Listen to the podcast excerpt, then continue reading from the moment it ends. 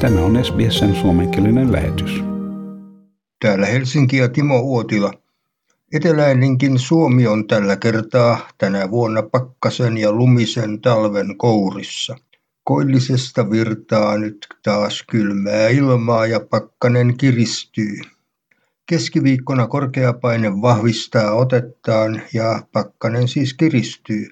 Varsinkin öisin ja aamuisin pakkanen voi olla kireää koko maassa riippuen pilvisyydestä. Sää on pääosin poutaista ja ajoittain aurinkoistakin.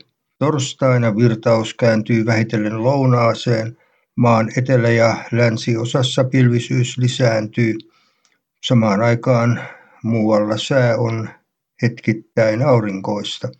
Viikonlopuksi sää muuttuu epävakaaksi. Ja on vietetty ystävänpäivää ja sen ohella laskiaissunnuntaita. Viikon kuluttua alkavat koulujen hiihtolomaviikot. Lunta on maassa kaikkialla ja hiihtokelejä piisaa. Hiihtokeskusten hotelleja on varattu ennätystahtiin, mutta asiantuntijat ovat huolissaan siitä, Tuottaako tuollainen matkailu uuden koronatartunta-aallon? Kuka tietää? Ja maailmanpolitiikkaa. Suomen ja Venäjän ulkoministerien Pekka Haaviston ja Sergei Lavrovin tiedotustilaisuus Pietarissa näytti jyrkät näkemyserot. Haavisto muistutti Navalnyin tuomion olleen mielivaltainen. Lavrov taas ryöpytti rajusti Euroopan unionia. Haavisto vaati Navalnein vapauttamista. Lavrov kutsui mielenosoituksia laittomiksi ja syytti EUta suhteiden alasajosta. Suomen ulkoministeri Pekka Haaviston ja tämän venäläisen kollegan Sergei Lavrovin Pietarissa pitämä tiedotustilaisuus kertoi jyrkistä näkemyseroista Venäjän ja EUn välillä. Lavrov vahvisti tiedotustilaisuudessa Haaviston tapaamisen jälkeen, että tapaus Navalny oli neuvotteluissa esillä. Lavrov sanoi kertoneensa Haavistolle Venäjän näkökulman Navalnyin ja viranomaistoimintaan mielenosoitusten yhteydessä. Enempää hän ei aluksi asiaa kuitenkaan avannut. Pekka Haavisto muistutti Venäjän tekemästä Krimin laittomasta miehityksestä. Sen ohella pakotteisiin on johtanut myös oppositiojohtaja Aleksei Navalnyin myrkyttäminen laittomalla kemiallisella aseella. Hän sanoi, että Euroopan ihmisoikeustuomioistuin on todennut Navalnyin tuomion jo alun perin mielivaltaiseksi ja ilmeisen perusteettomaksi. Ja presidentti Sauli Niinistö kehuu Twitterissä ulkoministeri Pekka Haaviston suoritusta Venäjän ulkoministeri Sergei Lavrovin kanssa pidetyssä tiedotustilaisuudessa. Niinistön mukaan Haavisto toi esiin kaiken oleellisen.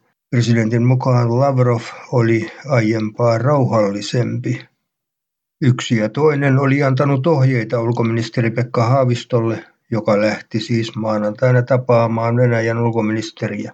Joku sanoi, että sinne on mentävä jyrisemään. Joku toinen neuvoi puhumaan diplomaattista jargonia. Kyllä Suomen on seistävä EUn yhteisellä linjalla, muuten Moskovassa variksetkin nauravat. Jos sanktioita tarvitaan, Minun mielestäni Putinin lähipiirin ulkomaiset sijoitukset olisi jäädytettävä ja palautettava kansalle. Ja koronapandemiasta. Uusimmat tiedot koronaviruksesta.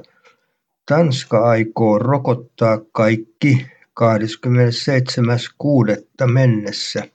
Suomen maahantulorajoituksia on tiukennettu – Sisärajoilla sallitaan vain välttämätön työmatkaliikenne ja maahan voi tulla välttämättömästä syystä 25.2. saakka. Lisäksi THL ja ulkoministeriö suosittelevat välttämään kaikkea matkustusta Brasiliaan, Portugaliin, Britanniaan, Irlantiin ja Etelä-Afrikkaan koronavirusmuunnosten vuoksi. Suomessa hallitus on luonut rajoitustoimista kolme eri tasoa virusmuunnoksen torjumiseksi. Suomi on nyt rajoitusmallin tasolla yksi. Tason kaksi rajoitukset edellyttävät, että sairaanhoitopiireistä vähintään puolet on koronan leviämisvaiheessa. Tasolla kolme luvassa on liikkumisrajoituksia. Ja Suomen koronatilanne numeroina. Rokotettujen osuus väestöstä 3,8 prosenttia. Rokotettuja on vähän yli 200 000. Tehohoidossa on 18 henkeä ja kuolemantapauksia on 710. Ja Helsingin poliisille ilmoitettiin lähes 50 mielenosoituksen järjestämisestä sunnuntaina. Suurin osa protestoi samaa aihetta eli koronarajoituksia. Kansalaistorilla toteutettiin lopulta poliisin mukaan 12 mielenosoitusta.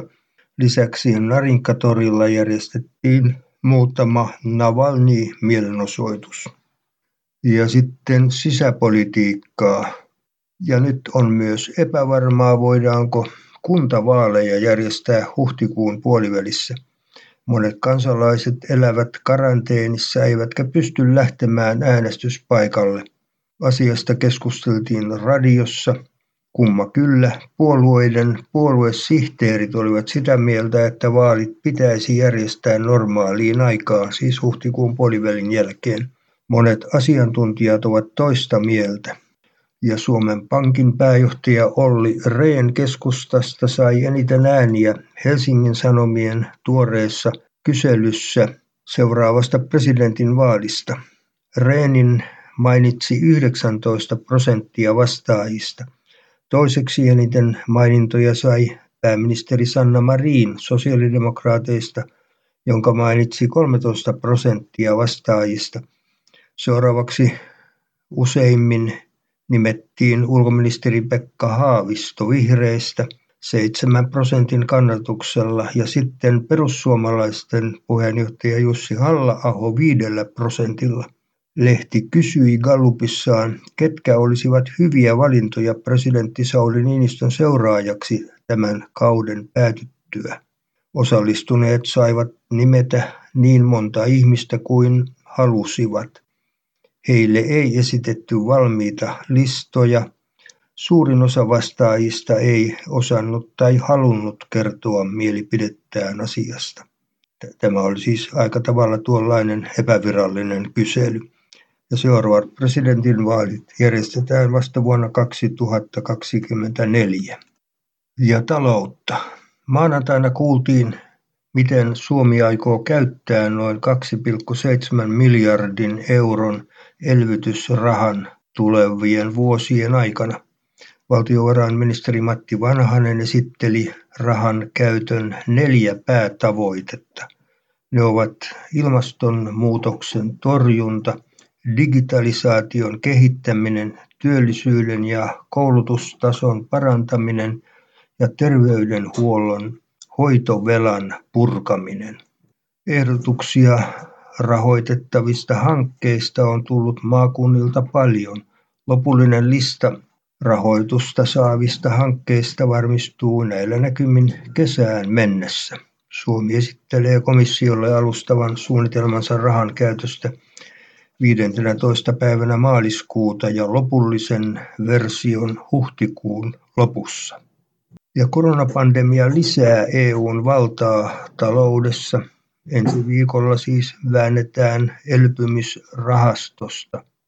Ja Kemiin rakennetaan valtava sellutehdas. Jätti-investointi on iso, tärkeä ja odotettu, noin sanoo pääministeri Sanna Marin. Hallitus haluaa luoda vakaata toimintaympäristöä yrityksille. Marinin mielestä metsäteollisuus ja luontoarvojen säilyttäminen eivät ole ristiriidassa. Ja isännöintialalla on paljastunut laaja kartelli. Kuudelle yritykselle vaaditaan yhteensä 22 miljoonan euron seuraamusmaksuja Kilpailu- ja kuluttajavirasto alkoi selvittää kartelliepäilyjä alalla vuonna 2017. Isännöintiliitto pitää viraston tulkintaa kartellista virheellisenä.